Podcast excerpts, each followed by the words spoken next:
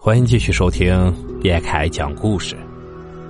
接下来我要讲的故事叫《鬼石路之诈尸》。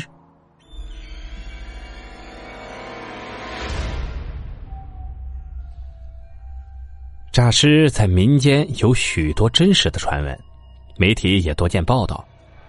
有人说是人体在死去的时候，部分神经还没有坏死造成。也有人认为啊，是肌肉收缩所致。今天呀，我就给大家讲述一个真实的诈尸事件。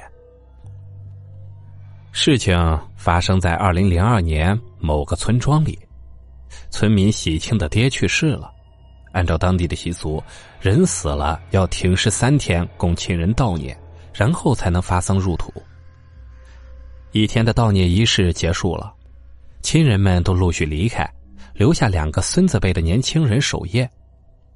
两个小辈儿也不太懂规矩，也不知道守夜该做些什么，就在尸体旁边下棋打发着时间。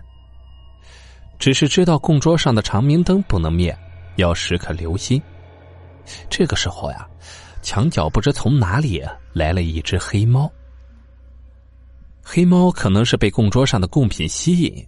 突然就跳上了供桌去偷吃贡品。兄弟俩听到声音就循声望去，那黑猫已经把上供的鱼吃掉了一半。脾气急的弟弟啊，从地上捡起了一个棋子，向那黑猫就扔了过去。哥哥也起身去抓那只可恶的黑猫。黑猫哪肯就范，身子一弹就跳下了供桌。可兄弟俩看到黑猫跳落的地方，却都吓坏了。黑猫不偏不倚，正好跳到了死尸身上。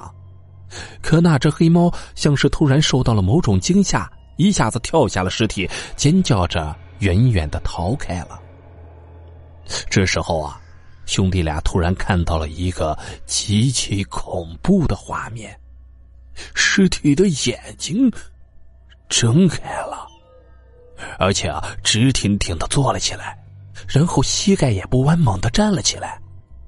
供桌上的蜡烛这时无声无息的灭了，这一下可吓坏了兄弟俩。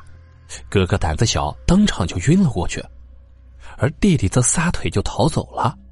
现场只留下了诈尸的爷爷和晕倒的哥哥。弟弟的呼叫声很快惊动了村民，村民在赶去灵堂的路上，却发现了诡异的现象。村里散养的鸡都莫名其妙的跳到了树上，整个村里的狗也都疯狂的叫着。村民们赶到灵堂，看到诈尸的爷爷正蹲在晕倒的哥哥身旁，然后他们看到了让他们后半生都会做噩梦的恐怖画面：爷爷正在啃咬着哥哥的尸体。哥哥的半张脸已经被他啃咬的血肉模糊。这时，有胆大的村民在老人的指点下，用渔网紧紧捆住了爷爷的尸体。尸体在挣扎了很久以后，终于平静了下来。因为出了伤人事件，警察也很快赶了过来。可事件的诡异让警方也无从下手，最后呢，也就不了了之了。爷爷的尸体很快被火化了，匆匆的下了葬。后来听老人们说呀，停尸的时候就怕有猫狗靠近尸体，那样就会触动尸体诈尸，而诈尸的尸体啊会追逐阳气扑咬人和动物，所以村里的动物就会有感应似的躲避，做出诡异的举动。而那个哥哥被人们抢救了过来，不过。他的半张脸留下了狰狞的伤疤，一辈子没娶上婆姨，现在还每天留在村子里接受着村民们怪异的目光。好了，故事到这里啊就结束了，感谢您的收听。咱们只听故事，切勿迷信。